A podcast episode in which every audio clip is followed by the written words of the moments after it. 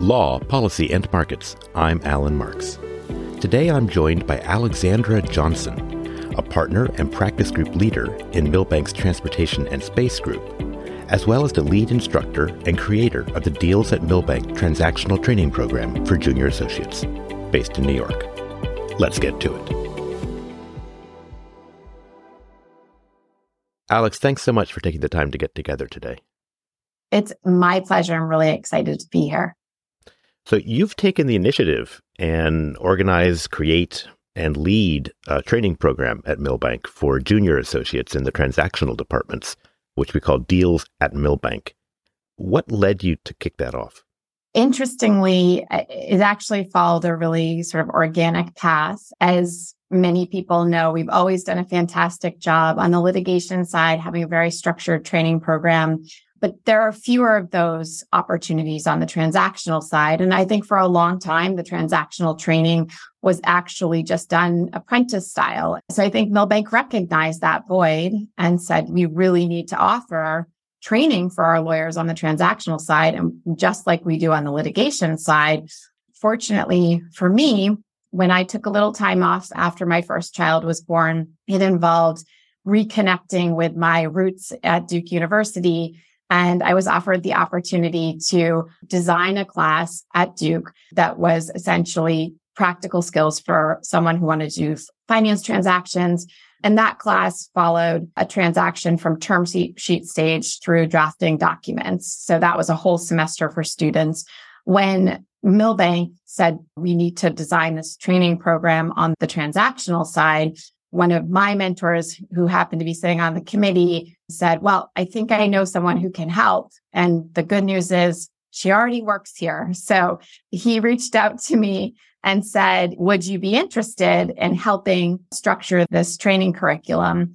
Which, of course, I was really excited to do. And that's where it began. And I believe that was 2015. The large goal of the training program is to help them take a breath and in a pedagogical setting say, I've done all of these different things. How does it all fit together? And so we sit down and we walk through uh, some rules of drafting. We walk through a term sheet. We talk about the business concepts and then we work in groups and then as a larger group and turning this term sheet into document and then they get the opportunity to negotiate with their counterparts in the room and revise the document. And so we spend a few days where they all get to kind of contribute, but it's a safe environment, no risks, kind of fun because they get to do a little role playing and they get to put it all in order. So I know from my own experience teaching at a law school, there's a difference between a classroom setting and sitting in a conference room on a high floor in a high rise with your colleagues and employer it's not purely vocational. I mean, I think that the students, if you will, the associate attorneys, bring to it a lot of their real world experience without the worry of disclosing confidential secrets, right? Because obviously, within the law firm's walls, one can discuss the matters that we do for clients. How else do you find it different? That's a good question. I think, I mean, first, there is such a significant difference between someone in their third year of law school and someone who's entering their second year of practice that period of time goes by so quickly, but the attorneys learned so much during that period of time. So they really turned into a business person and a lawyer, even if they don't realize it. So there's a completely different level of understanding. With law students, I constantly find that they're in sort of exam writing mode, meaning they won't take a position. They'll show you both sides of the argument. And we know as transactional attorneys, you can't just present both sides to your clients. They want advice. They want you to explain to them what's the stronger argument, what's what's the weaker position. So to see the attorneys actually beginning to be able to make those judgment calls. And actually what's I think really important for them is as first years and it does continue into the second year. I find working with the younger attorneys they're afraid to make judgment calls. Here in law school, they've been kind of on top of the world. They're clearly smart and they're accomplished and they're ambitious. And then they get into practice and they don't want to commit to something that's wrong and they're concerned about taking a risk. And I think they don't know if someone's going to check their work closely enough. So if they make a mistake, maybe it goes by unnoticed and then that's their, they've done something wrong. So I find a lot of bubbles in the margins. I, I thought about this, I thought about that, but I did. And so what I talk to them about in the classroom is in our classroom here is you're a lawyer now. There's a reason you're at Milbank. You've accomplished a lot. You've got to have confidence in that. Uh, and you have to trust your supervising attorneys that we're not going to leave you by yourself doing a deal without review. And we'd like you to start making judgment calls because that's how you work your analytical skills and that's how you refine them.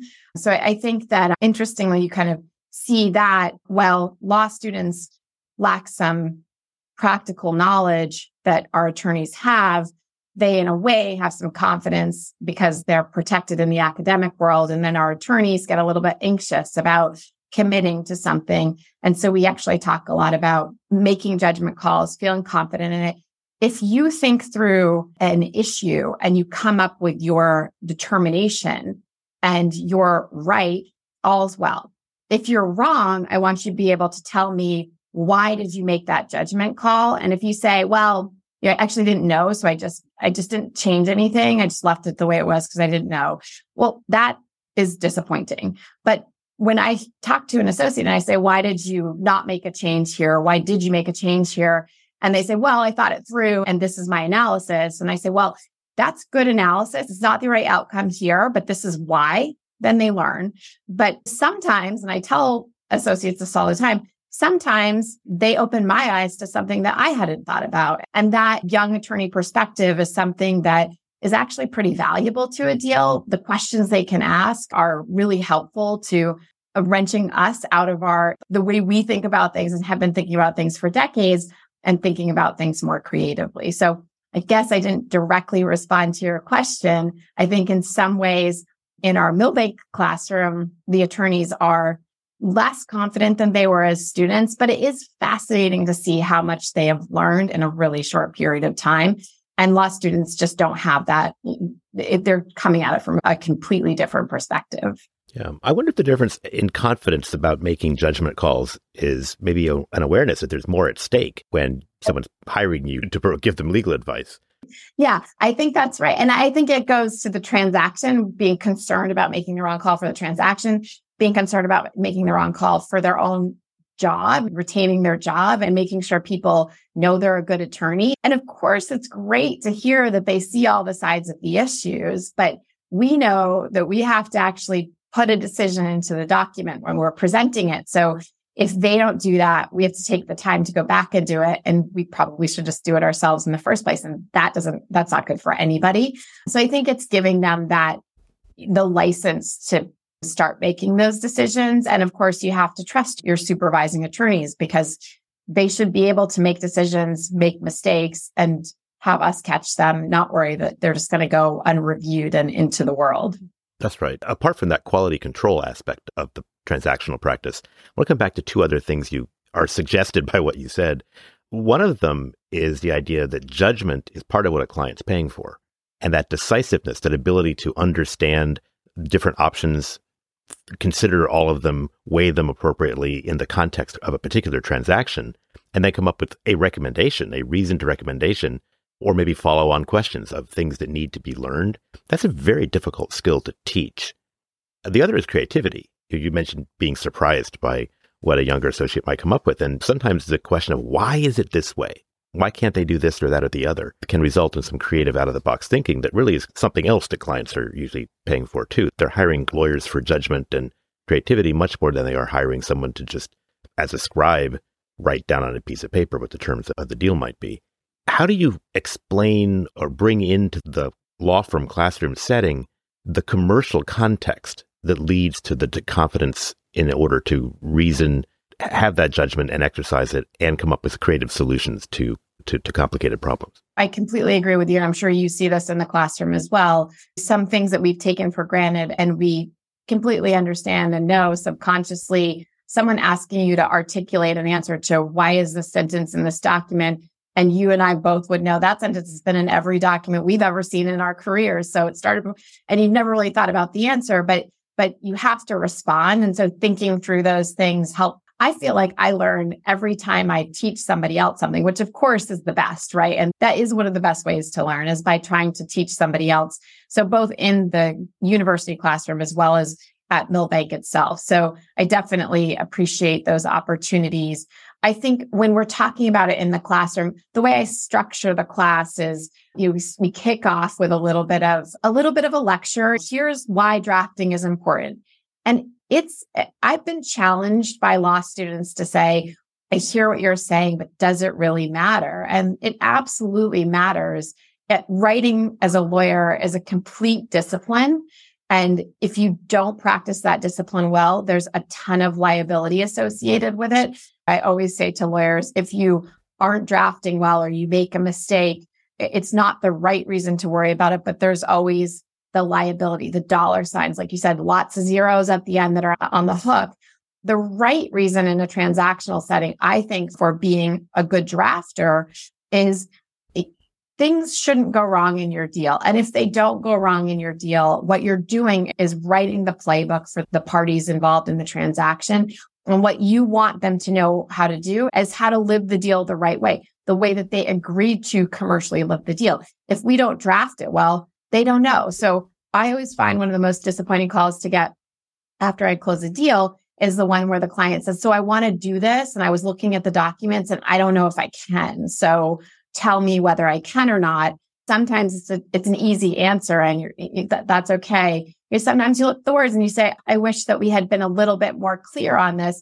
So I think that's the right reason to be a good disciplined drafter and makes all the difference in the world. So we start off with these basic rules of drafting and then they get a term sheet and we have them divided into sides of the transaction. And so they get some facts that the other side doesn't have, which are, of course, strategically placed to create issues and create trickier moments and to either imply or state motivations or incentives from their non-existent client.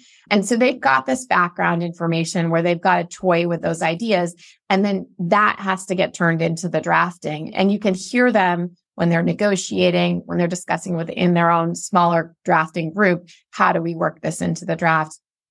If it's something they don't want to reveal, but they need to incorporate it, how do we put it in there in a way that's subtle, accomplishes our goal, doesn't raise this sort of the suspicions of the other side. So the way that I do it in the classroom is by creating the file for them so that they have to review it. And that file changes over the course of a few days as we're working together. That, that is the beauty of kind of being able to do it live in the classroom. It's very easy to do that. And so they'll get additional facts that throw curveballs in.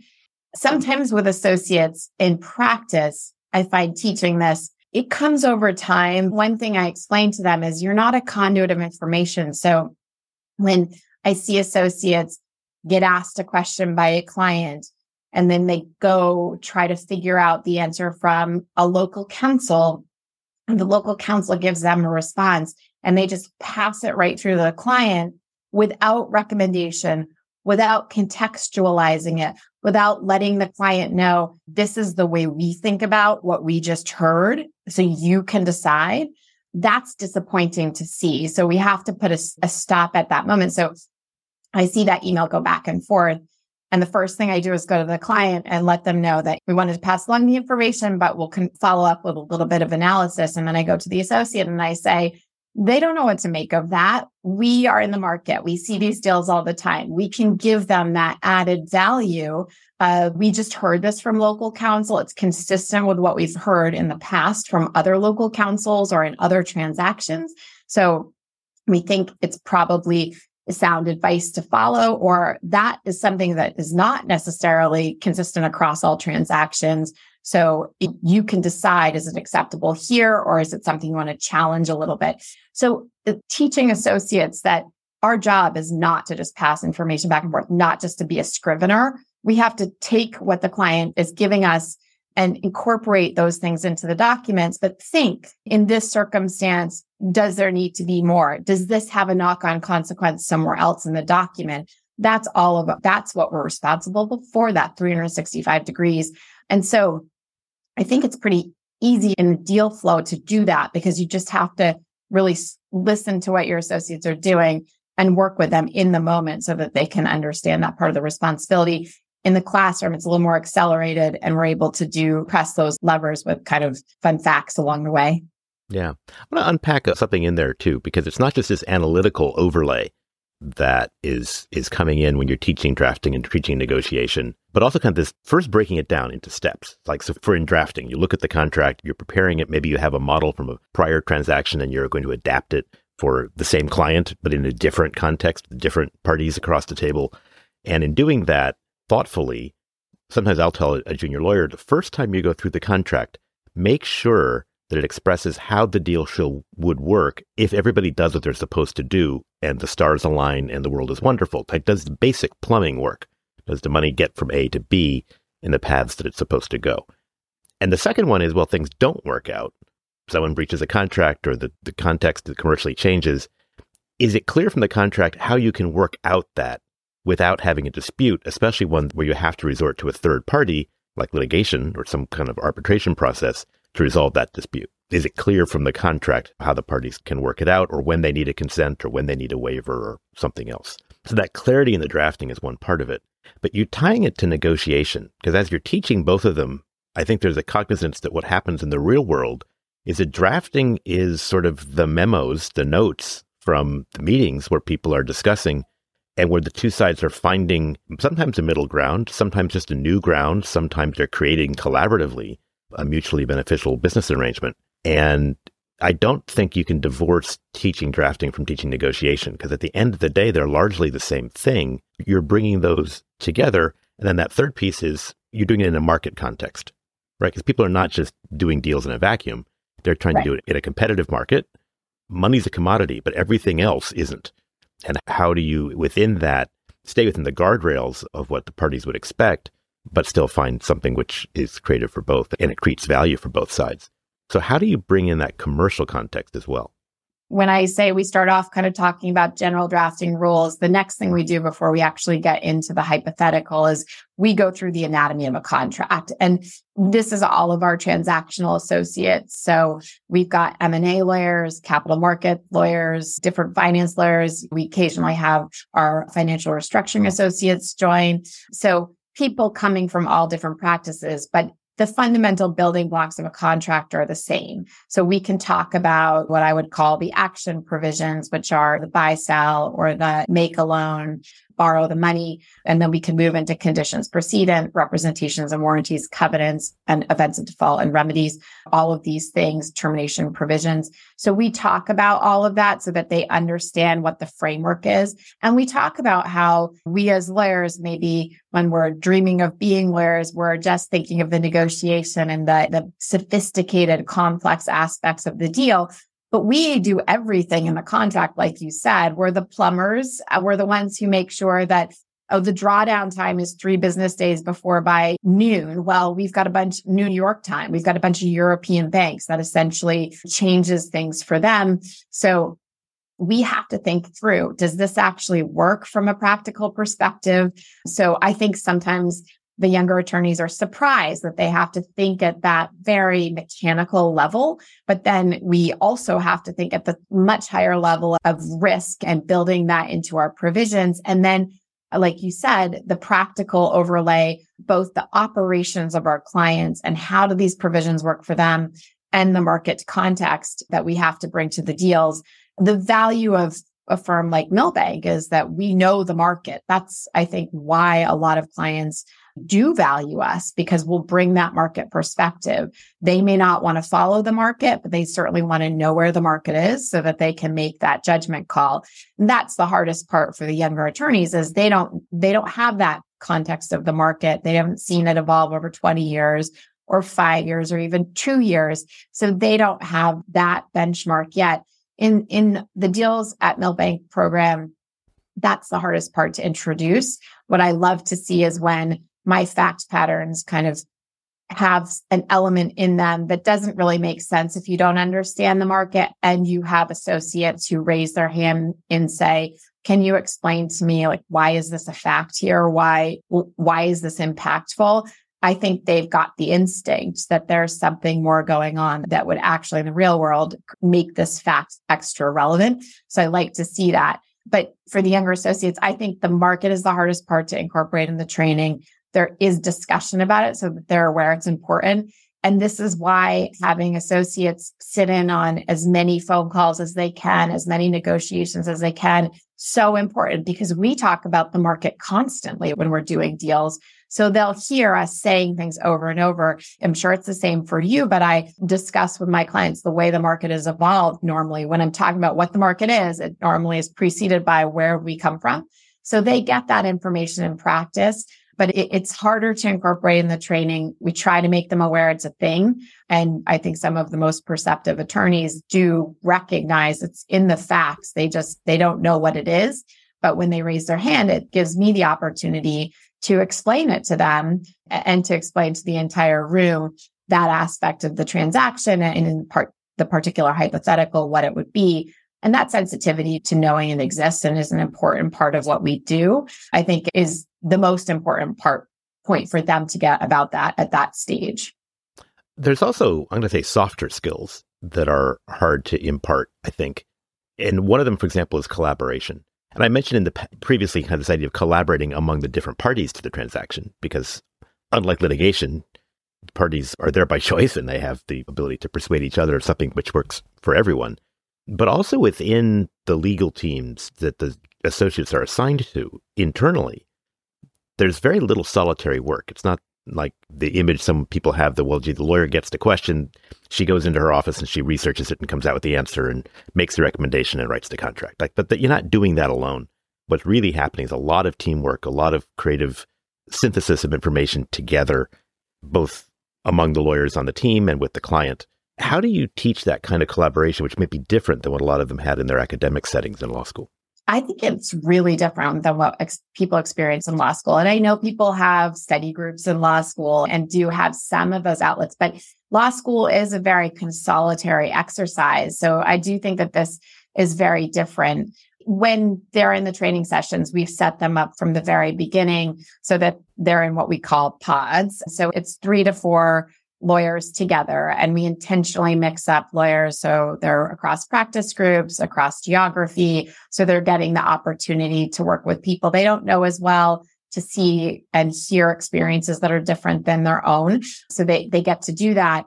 I find that having the opportunity to go into the quote unquote classroom after working for a year, that's pretty stressful because there's so much they never feel comfortable. They never know what's going on. I remember as a first year, just constantly learning new things and never feeling like I got it this time. I totally know what we're doing here. So I think coming into the classroom after that year and the comfort of kind of being in their kind of final place that they'll practice, I think they really embrace that opportunity to go back to school and to have a little bit of fun with it. And they enjoy getting together and we at Milbank, of course, as, summer associates, they're a class and they get to know each other really well. And they come back as first years and they have intro training and they reconnect. And then as they go through their rotations, I think it's nice for them to come back into the room together.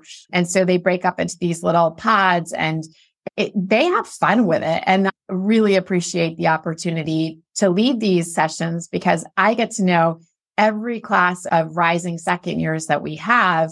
So to the extent I haven't encountered them as a first year or summer associate, it's an opportunity to get to know them because I spend that time in the classroom. So I think because they're so happy to be back together again, the collaboration comes really naturally. And then we model it at Milbank all the time. So they're seeing it when they're in practice groups. I think within my own practice group, we as partners are constantly popping into each other's offices to hash through points and associates see us doing that, hear us doing that, you know, with our special counsel, with our senior associates, with our mid levels. And the junior associates get to be a part of that too. And of course, I emphasize to the classroom at the time, to me, Milbank is a singular firm, even though we have several offices. There are some law firms that have offices around the world and they each operate like their own little law firm. That's not been my experience at Milbank. And what's really valuable about that aspect of Milbank's character is that I can call someone in a different office. And this has been true since I was an associate. So it's not just that a partner can do it, but I can call somebody in another office and they've never met me before and they'll take the time to go through a question that I have. And, and that collaboration is priceless to, to how we learn as lawyers, but to our clients as well. Because I always know that if my client has a question that I can't answer, I'm going to find the answer within Milbank. So I can say to them, no problem, let me get back to you. I don't have to say, well, I'm not sure, let me check. That's really important. So we talk a lot about that. And I think they recognize those relationships in the in their class that they have. That's the start of their network at Milbank And they're just going to grow that from there. So they seem pretty excited about it. Yeah, I think also one of the things that comes out of it is they get to learn when they should be reaching out to specialized lawyers or in specialist practices. So if you have that culture of, gee, it's, it's okay not to know the answer, just yes. let's figure out who would who does know the answer and find a way to reach out to them. So if there's issues that might be implicated in one of the exercises for deals at Milbank where you need tax advice or you need environmental advice or you need antitrust advice or whatever it might be, there are lawyers with more specialized legal experience that can perhaps address those provisions that are being either negotiated or drafted. I totally agree. And I think that's a really important point to emphasize to them because I think they feel a lot of pressure, not really feeling comfortable that they know much of anything, that they should actually know the answer to everything at some point. And so it doesn't occur to them sometimes that the answer is I get to go seek out the advice from somebody else, whether it's within my practice group, but more importantly, like you said, our specialists around around the firm. And that's that becomes part of your deal team. So we emphasize that in my particular practice group, which has access to so many different specialists because our deals implicate so many different things, which is really fun for us to work with the other attorneys. But not everyone has that same experience. So, and I think the lawyers sitting together from different practice groups, they suddenly realize, oh, this is what you do. I get it. And then when something comes up in the future and they say, well, who does that is, is people in our leverage finance group. And I know that my summer office mate is in a leverage finance group. I'm going to give them a call and that's where they start. And it's really great to see that collaboration. It starts right away. They build that network right away. One of the things that question that uh, law students have asked, and I think some of our junior associates may have similar I wouldn't say concerns, but interests, is how technology is changing what it is junior lawyers actually do on a daily basis. I know one of the law students I was talking to asked the question, well, gee, with AI and so forth, is, is that going to do law firms even need all these junior associates? And my answer was absolutely.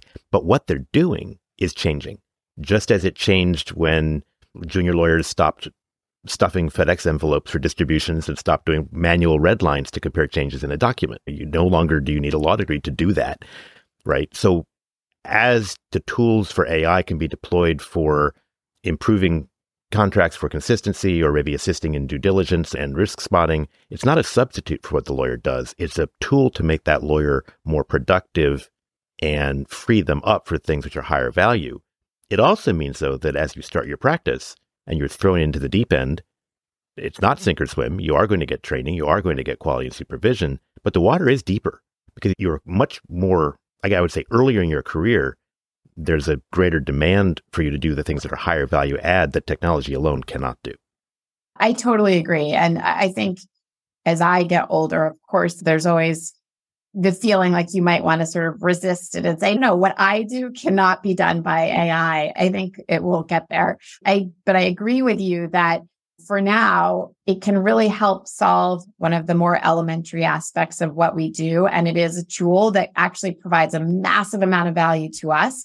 And one of the hardest parts of being an associate, I say to people, I don't think what we do is actually that hard in substance. I think what's challenging, especially as you're starting out, is all of the things you're responsible for. So you have to make sure the grammar is perfect. There are no spelling mistakes. The cross references are right. The defined terms are right. And you have to then understand the business concepts and make sure you covered them all and make sure the document works internally. And then with all the other documents, that's just a lot to keep track of. So some of these things can be taken care of. And I don't think you can, uh, definitely not at this stage, rely entirely on it. So there's still proofreading to be done. But when you know mm-hmm. that there's something consistency of grammar and things like that are being pretty reliably done. So the read through that you do is probably a bit of an easier read through. That's less time spent there, more time spent on the other stuff. And like you said, we can redirect and start focusing people on the bigger, more exciting things sooner. I think their trajectory becomes much steeper. So, but first and foremost, they've got to conquer those really easy fundamental skills, but while they're managing the rest of the things that they're learning. So I think you're right. I think we we're going to experience a lightening of the load at that level. And it is really the FedEx envelope of yesterday. And I think that's okay. But our what we get to do here is unique. And for the moment, I think is hard for people to rely on AI. Again, I'm not sure if it's going to stay that way, but, uh, but we add a lot of value that's, that can't be substituted yet. But it's exciting for the, the younger associates to get to do that sooner. Absolutely. Alex, thanks very much for taking the time to talk today. I really appreciate it. Thank you so much for having me. This is really fun. Thank you for joining us on another episode of Law, Policy, and Markets Milbank Conversations. Follow us on your favorite podcast platform and learn more at milbank.com.